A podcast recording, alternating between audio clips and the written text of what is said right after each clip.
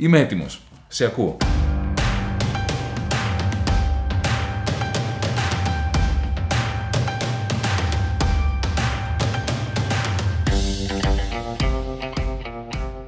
Ονομάζομαι Ζωή Μουράτογλου και είμαι μουσικός. Κύριε Βαρουφάκη, με το θάνατο της δισκογραφίας τα προηγούμενα χρόνια, ο κύριος τρόπος βιοπορισμού ενός μουσικού ήταν πλέον τα live. Τώρα πια με την κανονικοποίηση των lockdown φοβόμαστε ότι και αυτή η οδός δυστυχώς φαίνεται σαν να έχει κλείσει. Θα ήθελα να ρωτήσω τι πιστεύετε ότι πρέπει να κάνει ένα κράτος το οποίο θα ήθελε να συνεχίσει να έχει εύρωστη μουσική αλλά και γενικότερα καλλιτεχνική παραγωγή. Ζωή, το πρώτο που πρέπει να κάνει το κράτος είναι να βάλει ένα φόρο 4-5% στις ψηφιακές πλατφόρμες τύπου Spotify, Netflix, Amazon, Facebook, Google, Apple Music και ούτω καθεξής, από τα οποία χρήματα να χρηματοδοτείται ο πολιτισμός. Είναι εκ των όνου κάνευ στην περίοδο που, όπως είπες, η ψηφιοποίηση και η πλατφορμοποίηση του πολιτισμού απειλεί την δυνατότητα εθνικής κουλτούρας να αναπαράγεται. Το πρώτο πράγμα που χρειάζεται να γίνει. Πέραν τούτου, εμείς θεωρούμε ότι και ως ΜέΡΑ25 και ως ΔΕΗ πανευρωπαϊκά και αν θέλεις και ως Progressive International, ως προοδευτική διεθνής παγκοσμίως, ότι με τις εξελίξεις, με τον τρόπο με τον οποίο εξελίσσεται και με τον τρόπο που μεταλλάσσεται ο καπιταλισμός σε μία μορφή, εγώ το ονομάζω τεχνοφεουδαρχίας, φεουδαρχίας με υψηλή τεχνολογία, είναι απαραίτητο. Αυτό που συμβαίνει έτσι κι αλλιώς, το λεφτό δέντρο για το οποίο μας κατηγορούν οι νεοφιλελέδες, το οποίο αυτή τη στιγμή παράγει τεράστιες ποσότητες χρήματος. Κεντρικές τράπεζες παράγουν χρήμα με τη σέσουλα, 3 εκατομμύρια. Αυτά τα χρήματα τα δίνουν στις ιδιωτικές τράπεζες, οι οποίες μετά τα δίνουν στα μεγάλα συμφέροντα. Τα μεγάλα συμφέροντα αγοράζουν τις δικές τους μετοχές και όλοι εσείς και εμείς, όλοι οι πολίτες, μουσικοί, μη μουσικοί, καλλιτέχνες, άνθρωποι της δουλειάς, μένουν απ' έξω. Έχει πολύ μεγάλη σημασία το κεντρικό τραπεζικό σύστημα να αναμορφωθεί. Αυτό είναι κάτι για το μέλλον, έτσι ώστε ο κάθε πολίτης να έχει έναν ψηφιακό λογαριασμό με την κεντρική τράπεζα, στον οποίο να μπαίνουν κάποια χρήματα σε όλους. Έτσι ώστε είτε είσαι μουσικός, είτε είσαι συγγραφέας, είτε είσαι ποιητής, είτε δεν είσαι τίποτα από όλα αυτά, να έχεις εξασφαλίσει κάποια ελάχιστα χρήματα για να μπορείς να λειτουργείς, να παράγεις, να συνθέτεις, να γράφεις, να είσαι ένας άνθρωπος ο οποίος δεν εξαρτάται και δεν άγεται και φέρεται ως μέρος του πρεκαριάτου, ως μέλος μιας ανθρώπινης μάζας που στον ήλιο δεν έχει μοίρα, και να μπορείς έτσι να αποκτήσεις την αυτονομία σου. Τεχνικά είναι πολύ εύκολο, πολιτικά χρειάζεται μια επανάσταση. Γι' αυτό είμαστε εδώ ως ΜέΡΑ25. Καλησπέρα σας. Ονομάζομαι Βασίλης Βαζούρας, είμαι εμποροβιοτέχνης και μουσικός. Η ερώτησή μου προς τον κύριο Βαρουφάκη είναι η εξής. Για ποιο λόγο οι πολιτικές ηγεσίες της Δύσης επιλέγουν να απαντήσουν σε μια μεγάλη κρίση, την πανδημία, με την ίδια ακριβώς αποτυχημένη συνταγή της ποσοτικής χαλάρωσης, η οποία δοκιμάστηκε ανεπιτυχώς και στη χρηματοπιστωτική κρίση του 2008. Τελικά, οι λόγοι είναι οικονομικοί ή πολιτικοί. Σας ευχαριστώ. Βασίλη, σε ευχαριστώ για το ερώτημά σου. Είναι ιδιαίτερα εύλογο. Καταρχάς και για τους υπόλοιπους που δεν ξέρουν τι είναι η ποσοτική χαλάρωση και δεν έχουν κανένα λόγο να ξέρουν, να εξηγήσουμε τι είναι. Ουσιαστικά η κεντρική τράπεζα τυπώνει χρήμα. Δεν το τυπώνει σε φυσική μορφή, απλά και αυτό έχει πολύ μεγάλη σημασία. Πρέπει να ξέρουμε ότι η κεντρική τράπεζα διαφέρει από όλες τις άλλες τράπεζες, γιατί στην Εθνική, στη Eurobank, στην Πειραιώς, στην Άλφα, στη Deutsche Bank, λογαριασμό έχουν οι άνθρωποι, οι πολίτες, οι επιχειρήσεις. Στις κεντρικές τράπεζες, εσύ και εγώ δεν μπορούμε να έχουμε λογαριασμό. Ποιος έχει λογαριασμό στις κεντρικές τράπεζες? Οι ιδιωτικές τράπεζες. Η Εθνική, η Alpha Bank, η Deutsche Bank, η Societe Generale, αυτές έχουν λογαριασμό στην Ευρωπαϊκή Κεντρική Τράπεζα. Η Ευρωπαϊκή Κεντρική Τράπεζα, όταν θέλει να τονώσει την οικονομία σε μια περίοδο κρίσης, όπως μετά το 2010, στη διάρκεια της πανδημίας, τι κάνει? Πιστώνει με χρήματα τους λογαριασμούς των ιδιωτικών τραπεζών. Ποια είναι η θεωρία? Ο σκοπός, υποτίθεται. Η Deutsche Bank, η Πειραιώς, αυτά τα χρήματα που τους ουσιαστικά δίνει, ψηφιακό χρήμα είναι, η κεντρική τράπεζα, να τα δανείσουν σε σένα. Εσύ που είσαι εστιάτορας, έχεις ένα μαγαζί που φτιάχνει ποδήλατα, είσαι η Deutsche Telekom, δεν έχει σημασία ποιος είσαι. Μετά τα παίρνεις, τα επενδύεις, δημιουργείς θέσεις εργασίας κ.ο.κ. Αυτό δεν δουλεύει.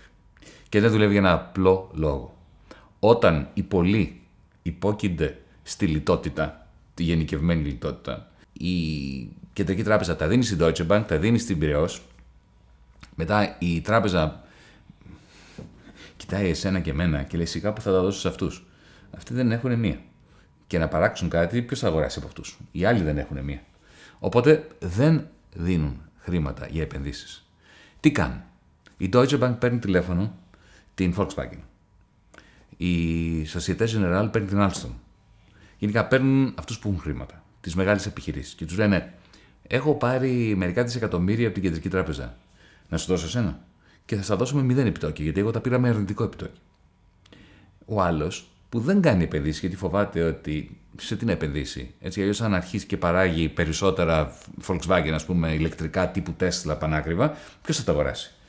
Τι κάνει η Volkswagen? Παίρνει τα χρήματα της Deutsche Bank που τα έχει πάρει από την Κεντρική Τράπεζα της Ευρώπης και πάει στο χρηματιστήριο της Φραγκφούρτης, του Λονδίνου, της Νέας Υόρκης και αγοράζει τι?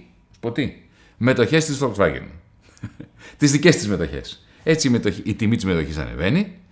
Ο διευθυντής, τα μέλη του Διοικητικού Συμβουλίου, τον οποίον οι μισθοί είναι διασυνδεδεμένοι με την τιμή της μετοχής της Volkswagen, πλουτίζουν, αγοράζουν ακριβά διαμερίσματα στο Βερολίνο, ανεβαίνει η τιμή των ακινήτων στο Βερολίνο και οι φτωχοί που δεν παίρνουν τίποτα, ούτε θέσεις εργασίας, γιατί δεν γίνονται επενδύσεις, αντιμετωπίζουν και αυτή την αύξηση των τιμών των ακινήτων. Οπότε έχεις απόλυτο δίκιο. Να γιατί δεν δουλεύει η ποσοτική χαλάρωση σε καθεστώς λιτότητας και υπερχρέωσης των φτωχότερων νοικοκυριών, των λαϊκών νοικοκυριών. Το ερώτημα είναι γιατί το κάνουν αυτό. Καταρχάς είναι στο καταστατικό τους. Έτσι έχει φτιαχτεί ο χρηματοπιστωτικός καπιταλισμός εδώ και 100 χρόνια. Οι κεντρικές τράπεζες, όπως είπα και πριν, ανοίγουν λογαριασμό στις ιδιωτικές τράπεζες για να τους βάζουν μέσα χρήμα. Όταν όμως ο ολόκληρος ο καπιταλισμός έχει πιαστεί σε αυτή την απίστευτη κρίση μετά το 2008, που ήταν το δικό μας 1929, έτσι, αυτό το σύστημα ταΐζει συνεχώς με τυπωμένο φρέσκο κρατικό χρήμα τα χρηματιστήρια. Γι' αυτό έχεις αυτή τη φοβερή ανάπτυξη των χρηματιστηρίων και την υπανάπτυξη των κοινωνιών. Αυτό μπορεί να σπάσει μόνο με έναν τρόπο. Για την ακρίβεια με δύο. Από τη μία μεριά, τέλος της λιτότητας, προφανώς, και το άλλο, αν θέλεις τεχνικά, γιατί να μην έχεις εσύ και εγώ λογαριασμό στην Κεντρική Τράπεζα? Και να φαντάσου να είχαμε όλοι αυτόματα, χωρίς καν να κάνουμε αίτηση, ένα λογαριασμό στην Κεντρική Τράπεζα. Όλοι οι πολίτες της Ευρωζώνης. Οι κάτοικοι της Ευρωζώνης. Και ξαφνικά, μια ωραία πρωία, έτσι όπως τυπώνουν 3 εκατομμύρια, όλοι να βρίσκαμε 2.000 ευρώ στο λογαριασμό μας. Να, πώς θα υπήρξε πραγματική ανάκαμψη του μικρομεσαίου και της κοινωνίας γενικά. Αλλά αυτό δεν το κάνουν για καθαρά ταξικούς λόγους. Θέλουν το λεφτό δέντρο, για το οποίο κατηγορούσαν εμάς τους αριστερούς. Εκείνοι το ανακάλυψαν, έτσι. Αυτό σημαίνει η Κεντρική Τράπεζα που τυπώνει χρήμα και δίνει στις ιδιωτικές τράπεζες. Λεφτό δέντρο. Το λεφτό δέντρο το θέλουν για πάρτι τους. Καλησπέρα. Ονομάζομαι Πέγκη Βασιλείου. Είμαι ντοκιμαντερίστρια. Εργάζομαι στην Αγγλία τα τελευταία 20 χρόνια ως σκηνοθέτης και παραγωγός στο BBC και σε άλλα τηλεοπτικά κανάλια και μόλις πρόσφατα επέστρεψα στην Ελλάδα, συγκεκριμένα στα Κύθηρα, όπου γρήγορα ενσωματώθηκα στην κίνηση πολιτών ενάντια στα αιωλικά πάρκα. Είναι προφανές ότι κατά τις πιέσεις Ευρωπαϊκής Ένωσης η κυβέρνηση Μητσοτάκη συνενεί να γίνει η Ελλάδα ένας ενεργειακός κόμος, ένα τεράστιο εργοστάσιο παραγωγής ενέργειας. Και το πλάνο είναι να γεμίσουν τα νησιά και τα βουνά μας με αιωλικά πάρκα, ανεμογεννήτριες παντού. Γνωρίζοντας τις θέσεις του ΜέΡΑ25 ενάντια στα χερσαία αιωλικά πάρκα, το ερώτημά μου είναι το εξής. Τι θα κάνετε εσείς για να σώσετε την κατάσταση, και τι μας συμβουλεύετε να κάνουμε εμείς? Ευχαριστώ πολύ. Πέγγι, είδες τι κατάφεραν να κάνουν? Να στρέψουν τον κόσμο εναντίον των ανανεώσιμων πηγών ενέργειας. Είναι απίστευτο.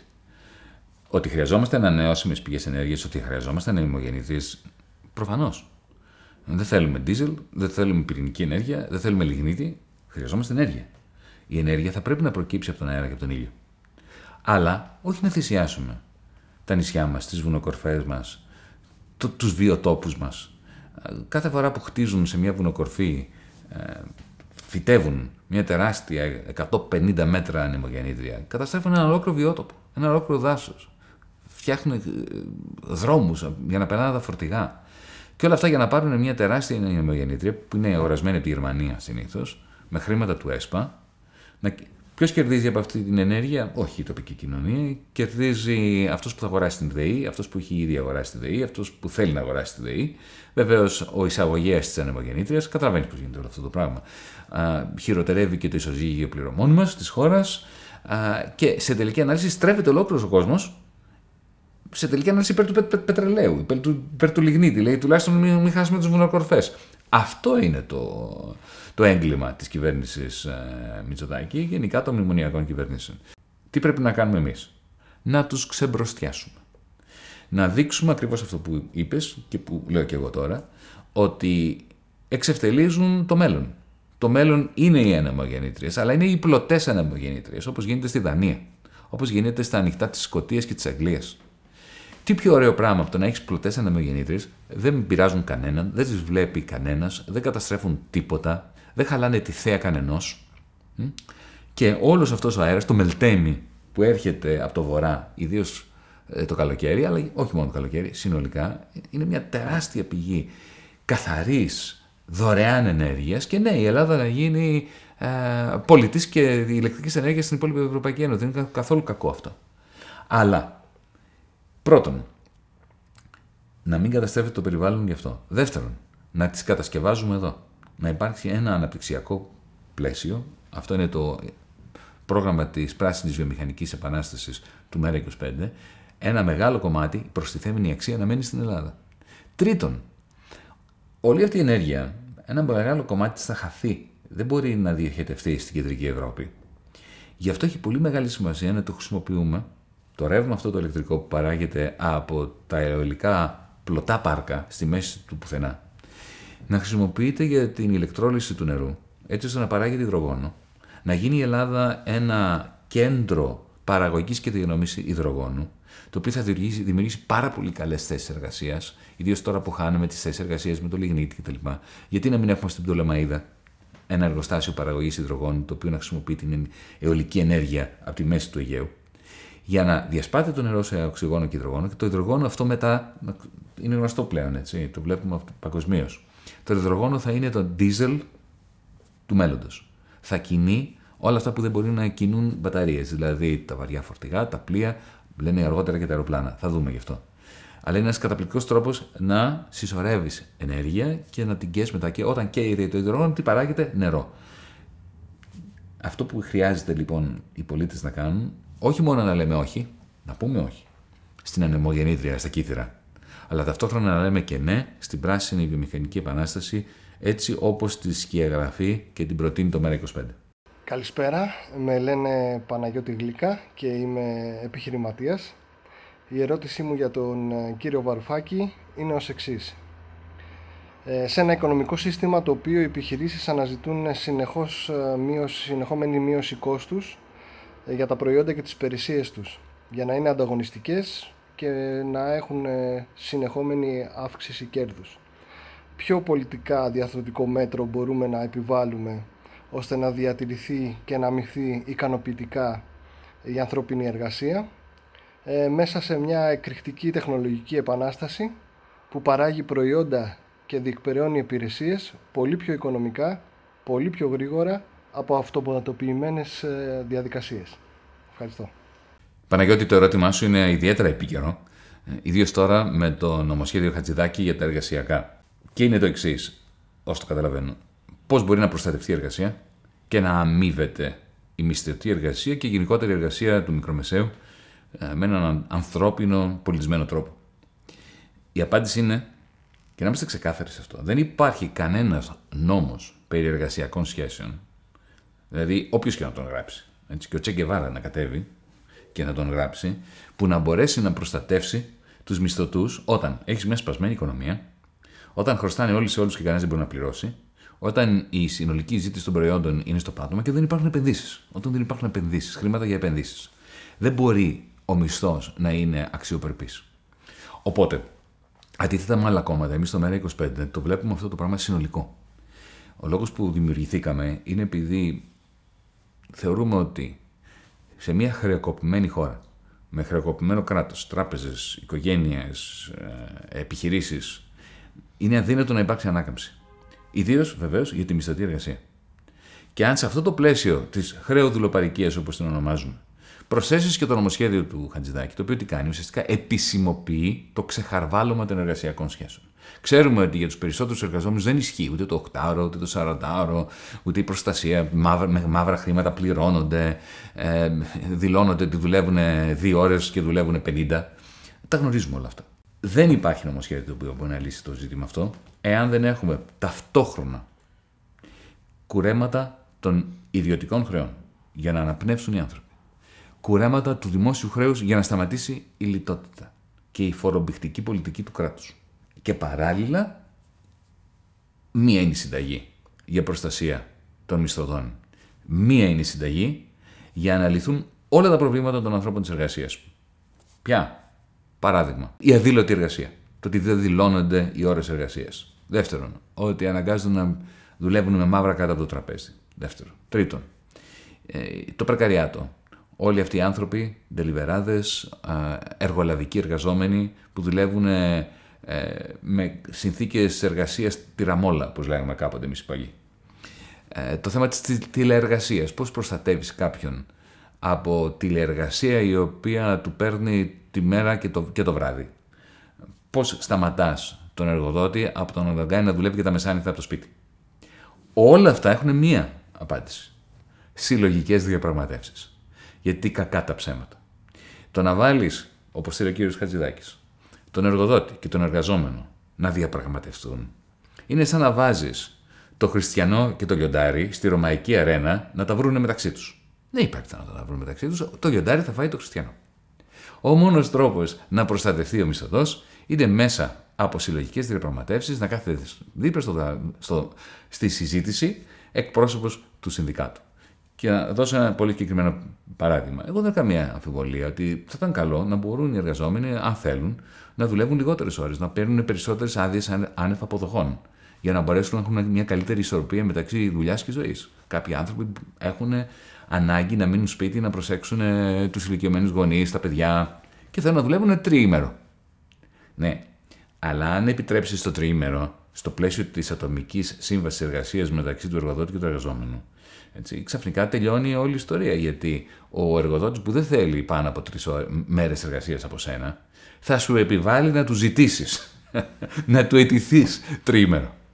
Μόνο με την παρουσία του συνδικάτου στο πλαίσιο των συλλογικών διαπραγματεύσεων μπορείς να έχεις πραγματική προστασία σε ένα πλαίσιο συνολικό της οικονομίας όπου με τα κουρέματα τελειώνει η χρεοδουλοπαρικία. Γεια σου Γιάννη και συγχαρητήρια για το έχεις κάνει για τη χώρα. Είμαι ο Άκης και σπουδάζω παιδαγωγικά στην Γερμανία. Θα ήθελα να σε ρωτήσω λοιπόν ποια είναι τα σχέδιά σου, πώς θα μπορείς να πλησιάσεις τον Έλληνα ψηφοφόρο της διπλανής πόρτας και πώς θα καταφέρεις να κάνεις το ΜέΡΑ25, εσύ και τα υπόλοιπα στελέχη του κόμματος, ένα catch-all κόμμα, το οποίο θα έχει μια ευρεία κοινοβουλευτική βάση, μια ευρεία βάση ψηφοφόρων και όλα αυτά χωρίς να γίνεις ένα κόμμα λαϊκίστικο, το οποίο πιθανόν να ψεύδεται. Άκη, το ερώτημά σου είναι βέβαια το μεγάλο ζητούμενο για ένα κόμμα μικρό, το οποίο βεβαίως έχει καταφέρει μεγάλα πράγματα μέσα στο πολύ σύντομο χρόνο που υπάρχει. Είναι ένα κόμμα, πρέπει να σου θυμίσω, τουλάχιστον εμείς που το φτιάξαμε, το ονομάσαμε το κόμμα το οποίο ιδρύουν άνθρωποι που αντιπαθούν τα κόμματα, αλλά που δεν μπορούμε πλέον να ανεχόμαστε αυτά τα κόμματα των πολιτικών καριέρας, που ουσιαστικά έχουν ρίξει στη χώρα στα βράχια εδώ και τόσο καιρό και που συμμετέχουν στην απαξίωση της Ευρωπαϊκής Ένωσης, της Ευρώπης, σε όλο αυτό το πράγμα το οποίο παρακολουθούμε εδώ και τουλάχιστον 10-12 χρόνια. Η βασική μας συνταγή είναι η ειλικρίνεια και το ότι δεν μας ενδιαφέρει καθόλου το πολιτικό κόστος. Λέμε τα πράγματα όπως τα βλέπουμε όπως τα λέμε, καταθέτουμε προτάσεις που να ανταποκρίνονται σε αυτά που πιστεύουμε και πιστεύουμε στις προτάσεις που καταθέτουμε. Δεν πρόκειται ποτέ να σκεφτούμε ότι αυτό μην το πούμε, θα ξενήσει, θα έρθει σε σύγκρουση με το λαϊκό αίσθημα, με τις προτιμήσεις του κοινού. Ο τρόπος με τον οποίο προσεγγίζουμε τον πολίτη είναι ως ίσως προς ίσον. με ειλικρίνεια και με αλληλοσεβασμό. Δεν πρόκειται να του χαϊδέψουμε τα αυτιά. Τι σημαίνει λαϊκισμός? Λαϊκισμός σημαίνει να λες τα πάντα σε όλους. Ό,τι θέλει ο καθένας να ακούσει, να το προτείνεις. Και βεβαίως μετά να εκλέγεσαι, να γίνεις κυβέρνηση και να θετείς τα πάντα. Εμείς κάνουμε το εξής. Καταρχάς, εξηγούμε το λόγο που υπάρχουμε. Η Ελλάδα είναι μια χρεοδουλοπαρικία. Μια απικία χρέους της Τρόικας, όπου η ντόπια ολιγαρχία χρησιμοποιεί το χρέος των πολλών για να παίρνει, να ξεσκίζει τις σάρκες του πτώματος του κουφαριού αυτής της οικονομίας που έχει μείνει. Δεν είναι ευχάριστο αυτό. Μου λένε επικοινωνιολόγοι, μα πρέπει να έχετε ένα θετικό πρόταγμα, να μιλάτε με αισιοδοξία. Η αισιοδοξία προκύπτει μόνο από το να κάνεις το σωστό. Δεν προκύπτει από τα ψεύτικα τα λόγια τα μεγάλα. Οπότε εμείς προτείνουμε συγκεκριμένα πράγματα τα οποία μπορεί να γίνουν σήμερα. Κάποιοι μας κατηγορούν για συστημικούς. Γιατί είναι αλήθεια ότι, για παράδειγμα, για τα κόκκινα δάνεια, η πρότασή μας είναι συστημική. Θα μπορούσε να εφαρμοστεί σήμερα. Δεν χρειάζεται να γίνει ο σοσιαλισμός πρώτα. Έτσι. Δεν μένουμε όμως εκεί. Γιατί είναι πάρα πολύ ριζοσπαστικό να πείσεις έναν συντηρητικό άνθρωπο εκεί έξω, που δεν ενδιαφέρεται για το να φτιάξουμε ένα νέο κόσμο. Σου λέει, εγώ θα μου πάρω το σπίτι τώρα. Τι θα μπορούσε να γίνει εντός του συγκεκριμένου υφιστάμενου πλαίσιου της Ευρωπαϊκής Ένωσης, αυτής της αθρής, τραγικής Ευρωπαϊκής Ένωσης, να μην χάσει το σπίτι του, να μην χάσει τον ύπνο του, να μην έχει ρητίδες στο πρόσωπό του πρόωρα. Έτσι. Αυτό είναι ιδιαίτερα επαναστατικό. Γιατί δείχνεις ότι, κοίταξε να δεις, οι κυβερνώντες ψεύδονται. Λένε ότι δεν υπάρχει εναλλακτική μέσα σε αυτό το πλαίσιο. Κι όμως υπάρχει. Αυτό είναι, αν θέλεις, το πρώτο βήμα για να πλησιάσουμε τον άνθρωπο της διπλανής πόρτας. Και μετά έχουμε και το πρόγραμμά μας, γιατί θα κάνουμε σε 2 χρόνια, σε 3 χρόνια. Έχουμε ήδη ιδρύσει το κέντρο για τον μετακαπιταλιστικό πολιτισμό, το ΜΕΤΑ, γιατί για μας η λύση δεν είναι συστημική. Συστημικές λύσεις χρειαζόμαστε για να κινητοποιήσουμε τον κόσμο, να του δείξουμε ότι η ολιγαρχία, τόσο η ελληνική όσο και η ξένη, μας έχουν κάτσει, σας έχουν κάτσει, τους έχουν κάτσει στο σβέρκο, επειδή αρνούνται να κάνουν πράγματα φιλολαϊκά τα οποία θα μπορούσαν να γίνουν. Έτσι ξεσηκώνεις τον κόσμο για να δημιουργήσεις το όραμα για μια μετακαπιταλιστική κοινωνία. Ονομάζομαι Μαρία Δελθανάση και το ερώτημά μου για το Γιάννη Βαρουφάκη είναι το εξής. Έχετε αναφερθεί πολλές φορές στη ραδαία επιδείνωση της οικονομικής κατάστασης όλων μας και στο γεγονός ότι τα μέτρα στήριξης πολιτών, επαγγελματιών και μικρομεσαίων επιχειρήσεων είναι ατελέσφορα. Επαγγελματικοί κλάδοι και επιμελητήρια επαναλαμβάνουν ότι θα αφανιστεί τουλάχιστον το 30% των μικρομεσαίων επιχειρήσεων και των ελεύθερων επαγγελματιών. Τι θα προτείνατε να κάνει ο πολίτης και ο μικρομεσαίος επιχειρηματίας για να αναστείλει αυτή την κατάσταση? Εκτός από το να σας ψηφίσει φυσικά και να στηρίξει την προσπάθειά σας. Ευχαριστώ. Αγαπητή Μαρία, δεν μπορώ να πω στον πολίτη τι να κάνει. Και ξέρεις κάτι, δεν νομίζω ότι ο πολίτης χρειάζεται από εμένα ή από οποιοδήποτε πολιτικό ή κόμμα να του πει τι πρέπει να κάνει για να επιβιώσει. Ξέρει καλύτερα από εμένα τι μπορεί μέσα σε αυτό το πλαίσιο στο οποίο κινείται, το οποίο τον πνίγει, την πνίγει, πρέπει να γίνει για να επιβιώσει. Και το κάνουν οι άνθρωποι. Είναι απίστευτο πώς καταφέρνουν να επιβιώσουν τόσες εκατοντάδες χιλιάδες μικρομεσαίοι επαγγελματίες σε ένα τέτοιο ζωφερό κλίμα. Είναι ήρωες. Αυτό που εμείς πρέπει να κάνουμε είναι να δημιουργήσουμε τις συνθήκες για να μην πνίγονται. Για να σταματήσει η ασφυξία τους. Επίτρεψέ μου να πω κάτι το οποίο δεν ακούγεται όσο θα έπρεπε. Υπάρχει μια τεράστια οικονομική κρίση, όλοι το γνωρίζουμε, από το 2010 και μετά, με τα μνημόνια, την πτώχευση, τη χρεοκοπία και όλα αυτά τα οποία γίνονται από τότε. Όμως, η εξαφάνιση εκατοντάδων χιλιάδων μικρών και μεσαίων επιχειρήσεων δεν είναι σαν την κατάρρευση των κτηρίων μετά από ένα σεισμό, που κανένας δεν το θέλει. Και όλοι ψάχνουμε να δούμε πώς μπορούμε να βοηθήσουμε τους ανθρώπους. Κάποιοι πιο χριστιανικά, άλλοι λιγότεροι χριστιανικά. Κάποιοι με μεγαλύτερη δόση φιλανθρωπίας, άλλοι λιγότεροι. Ένα κράτος το οποίο να είναι λιγότερο ή περισσότερο αποτελεσματικό. Όχι. Η εξαφάνιση, η χρεοκοπία των μικρομεσαίων ήταν στόχευση της Τρόικας. Ήτανε κάτι το οποίο και η ελληνική ολιγαρχία το ήθελε. Δεν τους αρέσει να βλέπουν μικρομαγαζάτορες. δεν τους αρέσει να βλέπουν ελεύθερους επαγγελματίες. Κάθε ελεύθερο επαγγελματία που βλέπουν, ξέρεις τις σκέφτονται. Γιατί δεν είναι προλετάρης αυτός να δουλεύει για 3,60 για μένα και έχει τη δική του επιχείρηση. Μου είχε κάνει φοβερή εντύπωση όταν, σε εκείνη την σύντομη περίοδο που ήμουν υπουργός οικονομικών, όταν είχα πάει μια φορά στην Ουάσιγκτον και κλείστηκα πολλές ώρες με την Κριστίν Λαγκάρντ και συζητούσαμε. Ήταν μια περίοδος, μια μέρα για την ακρίβεια, όπου πεζόντουσαν πάρα πολλά ζητήματα διεθνώς, γιατί ήμασταν έτοιμοι να μην πληρώσουμε μία δόση στο Διεθνές Νομισματικό Ταμείο, το οποίο θα δημιουργούσε κραδασμούς σε ολόκληρο το χρηματοπιστωτικό σύστημα της Δύσης. Γιατί το λέω αυτό? Γιατί ξόδεψε πάρα πολλή ώρα να μου μιλάει για τα φαρμακεία και ότι πρέπει να κλείσουν τα φαρμακεία. Έχετε, λέει, πολλά φαρμακεία, οικογενειακές επιχειρήσεις. Δεν είναι ότι είχε αιμονή η κυρία Λαγκάρντ. Το φαρμακείο ουσιαστικά ήταν, συμβόλιζε και συμβολίζει και σήμερα το οικογενειακό φαρμακείο, κάτι το οποίο δεν μπορεί να το αποδεχθεί ο ολιγοπολιακός, μονοπωλιακός καπιταλισμός. Ότι μπορεί να έχεις έναν άνθρωπο ο οποίος πήγε, έβγαλε μια φαρμακευτική σχολή, έχει το δικό του φαρμακείο και δεν είναι προλετάριος μιας αλυσίδας μεγαλοκαταστημάτων που έχουν και φαρμακεία μέσα. Και σου λέει αυτό πρέπει να κλείσει. Να, ευκαιρία, έχουμε μια τεράστια κρίση, να πεθάνουν όλοι αυτοί οι μικρομεσαίοι. Τι εγώ να πω στο φαρμακοποιό, τι συμβουλή να του δώσω για να μην κλείσει? Μία είναι η συμβουλή, είναι αυτό που είπε στο τέλος. Να οργανωθούμε. Να οργανωθούμε για να βάλουμε φρένο σε όλες τις πολιτικές που έχουν στόχο την ασφυξία του ή της. Κύριε Βαρουφάκη, το όνομά μου είναι Γιάννης. Παρακαλώ συγχωρέστε μου τα φίλτρα ανωνυμίας. Ας υποθέσουμε ότι ο ελληνικός λαός σας παρέχει την εξουσία να κυβερνήσετε και να εφαρμόσετε το πρόγραμμα του ΜέΡΑ25. Κατά την εφαρμογή του θα βρεθείτε αντιμέτωπος με ισχυρότατους αντιπάλους, ξένες δυνάμεις, την εγχώρια μαφία της διαπλοκής, την παγκόσμια ολιγαρχία. Πρόκειται κατά τη γνώμη μου για ηρωικό εγχείρημα. Πιθανότατα θα αντιμετωπίσετε την αδιαλαξία του 2015. Θα προσπαθήσουν να σας υπονομεύσουν αρχικά και αν ο ελληνικός λαός αποδειχθεί ισχυρότερος από ότι το 2015 και σας κρατήσει στην εξουσία, είναι πολύ πιθανό να καταφύγουν σε πιο δραστικές μεθόδους όταν διακινδυνεύονται τέτοια ποσά και χώρες ολόκληρες.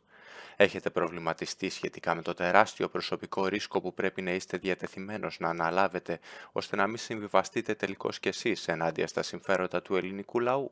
Ποιες είναι οι σκέψεις σας επί του θέματος? Πέρα, λέγομαι Δημήτρης και είμαι υποψήφιος διδάκτορας στο Πανεπιστήμιο του Εδιμβουργού.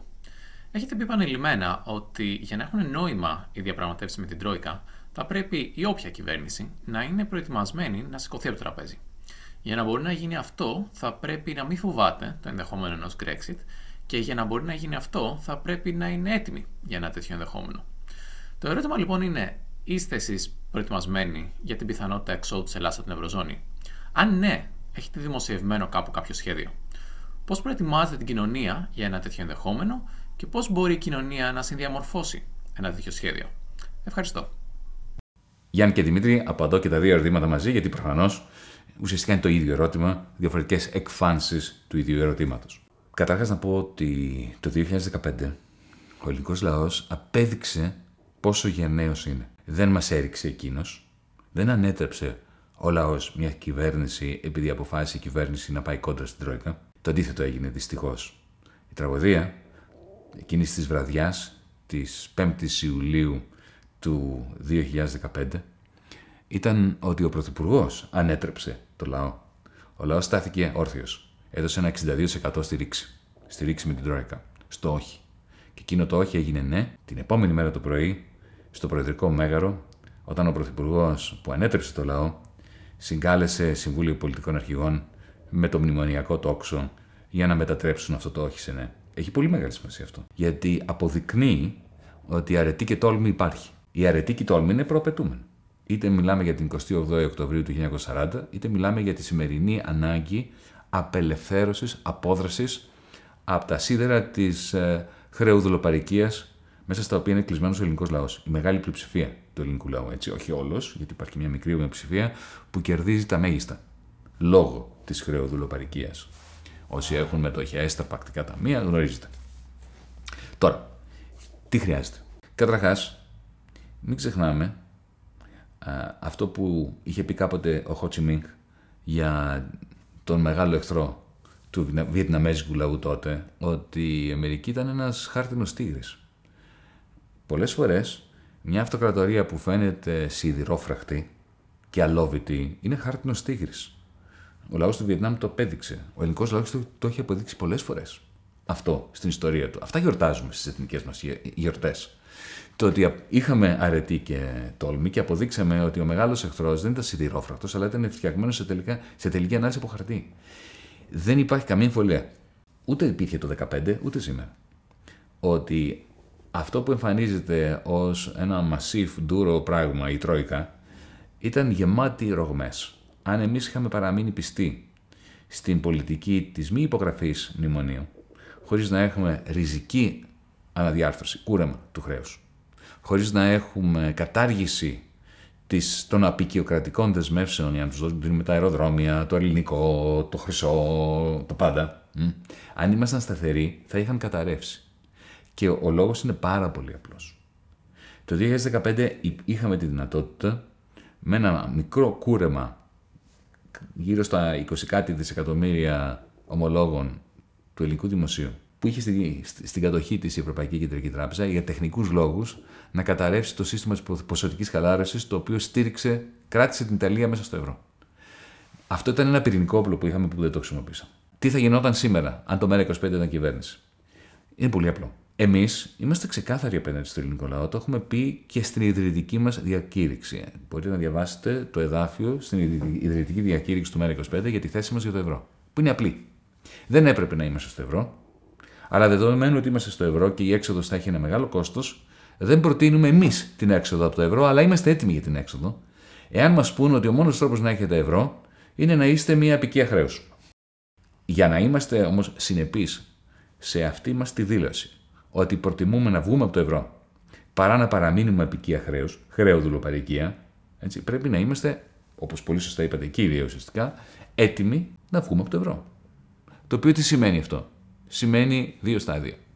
Το πρώτο στάδιο είναι ένα σύστημα πληρωμών το οποίο να ξεφεύγει από τις τράπεζες. Αυτό το σχέδιο υπήρχε, έχει δημοσιευτεί. Είναι ένα σύστημα το οποίο βασίζεται στο TaxisNet, είναι κομμάτι του προγράμματος του ΜέΡΑ25, είναι ένα σύστημα το οποίο θα πρέπει να έχουμε έτσι κι αλλιώς. Μείνουμε δεν μείνουμε στο ευρώ. Εμείς το ονομάζουμε, το έχουμε δώσει μάλιστα και ένα όνομα, το ονομάσαμε Δήμητρα ως ΜέΡΑ25, ένα σύστημα δημοσιονομικών συναλλαγών το οποίο δίνει βαθμούς ελευθερίας σε ευρώ, αλλά ευρώ τα οποία είναι εγκλωβισμένα μέσα στο σύστημα TaxisNet του Υπουργείου Οικονομικών για να μην μπορεί να φύγει αυτή η ρευστότητα προς το εξωτερικό. Δεν θέλω να σας κουράσω με το τεχνικό κομμάτι, αλλά είναι το πρώτο στάδιο. Το χρησιμοποιείς αυτό το σύστημα, το οποίο είναι πάρα πολύ εύκολο και είναι πιο εύκολο σήμερα από ήταν το 2015, γιατί τώρα όλοι έχουν πλέον χρεωστικές κάρτες, όλοι έχουν POS, ακόμα και τα περίπτερα, το οποίο σημαίνει ότι δεν σταματάει καθόλου να λειτουργεί το σύστημα πληρωμών. Αυτό είναι πάρα πολύ σημαντικό. Δεν έχει πλέον η Φραγκφούρτη το δικαίωμα να μας στραγγαλίσει κλείνοντας το σύστημα πληρωμών. Και ουσιαστικά δίνεις τη δυνατότητα στην Τρόικα, στο Eurogroup, στην Ευρωπαϊκή Επιτροπή, να τους λες κάτι πολύ απλό. Εγώ είμαι έτοιμος αυτό το σύστημα πληρωμών, από εκεί που οι πιστωτικές μονάδες είναι σε ευρώ, να το κάνω δράχμες. Οπότε αμέσως κουρεύω το χρέος, το οποίο έχω στον ESM, στις ξένες τράπεζες. Και το κάνω μονομερός. Αν θέλετε, αν με πιέσετε. Αν μου πείτε ότι το αντίτιμο για το ευρώ είναι η μη επιβίωση αυτής της χώρας, ο στραγγαλισμός της πλειοψηφίας των πολιτών μας. Αν μου το πείτε αυτό, εμείς θα πούμε όχι. Όπως είπαμε την 28η Οκτωβρίου του 1940, όπως είπαμε την 5η Ιουλίου του 2015, αυτή τη φορά με μια κυβέρνηση που είχε συμβόλαιο με το λαό ακριβώς αυτό. Την απόδραση από τη χρέο-δουλοπαρικία, ακόμα και αυτό σημαίνει ενεργοποίηση του δημοσιονομικού συστήματος συναλλαγών ως νέο εθνικό νόμισμα. Είμαι απολύτως σίγουρος, και εδώ είναι μια πάρα πολύ όμορφη ηρωνία, ότι αν είμαστε διατεθειμένοι να βγούμε από το ευρώ, δεν θα χρειαστεί να βγούμε από το ευρώ. Οπότε ναι, εμείς το έχουμε αποδείξει, ότι έχουμε και την αρετή και την τόλμη που απαιτείται. Κύριε Βαρουφάκη, δοθείς ευκαιρίας, θα ήθελα να σας κάνω δύο ερωτήσεις και αρκετά αιχμηρές, όσο αξίζει πιστεύω στον πολιτικό σας λόγο. Η πρώτη ερώτηση αφορά τα υψηλά ποσοστά πρόθεσης ψήφου που έχει το κόμμα του κυρίου Μητσοτάκη παρά τον χειρισμό του στην κρίση με τον κορονοϊό. Και η δεύτερη ερώτηση, και λίγο πιο αιχμηρή νομίζω εγώ, αφορά τα δικά σας ποσοστά, τα ποσοστά του ημέρα 25, που θεωρώ ότι κάνουν ακόμα χαμηλές πτήσεις. Τι θεωρείτε ότι δεν έχει περάσει στους Έλληνες πολίτες για να σας ψηφίσουν και για να σας εμπιστευτούν? Πρέπει να σου θυμίσω ότι τον Ιούλιο του 2019, όταν αυτό το μικρό κόμμα, το ανύπαρκτο μέχρι πρότινος κόμμα, μπήκε στη Βουλή με 3,44, οι δημοσκοπήσεις μας δείχναν ένα μήνα μόλις πριν τις εκλογές. Μας δείχναν να έχουμε 1%, 1,1%. Κάποιες δεν μας ανέφεραν καν. Οπότε, εάν και σήμερα ισχύει αυτός ο λόγος 3-1, 3 στην κάλπη, 1 στις δημοσκοπήσεις, καλά πηγαίνουμε. Δεν λέω ότι ισχύει, αλλά θα μου επιτρέψεις να με ενδιαφέρει πολύ περισσότερο ο τρόπος με τον οποίο επικοινωνούμε με τους πολίτες και το τι μαθαίνουμε έξω στον δρόμο μιλώντας με τον κόσμο ή μέσα από το Zoom στην περίοδο της πανδημίας. Κοίταξε, υπάρχει και μια άλλη διάσταση πολύ σημαντική. Έχουμε μια χώρα η οποία εδώ και 1,5 χρόνο είναι κλεισμένη στα σπίτια της λόγω της πανδημίας. Έχουμε ανθρώπους οι οποίοι υποφέρουν, πεθαίνουν, είναι άρρωστοι, πηγαίνουν στα νοσοκομεία και βλέπουν την κατάσταση σε ένα εθνικό σύστημα υγείας, αλλά ταυτόχρονα γυρνάνε πίσω στο σπίτι τους και βλέπουν το χαζοκούτι, όποιο κανάλι και να βλέπουν, είναι σαν γραφείο τύπου της Νέας Δημοκρατίας. Γιατί είμαστε η μόνη χώρα στον κόσμο, δεν έχει ξαναγίνει πουθενά αυτό αλλού, ούτε ο Ερντογάν δεν το έκανε αυτό, που ο υπουργός προπαγάνδας της κυβέρνησης μοιράζει δεκάδες εκατομμύρια στους φίλους του, τους καναλάρχες. Προφανώς γι' αυτό τα κανάλια λειτουργούν ως εάν να ήταν γραφεία τύπου της κυβέρνησης της Νέας Δημοκρατίας.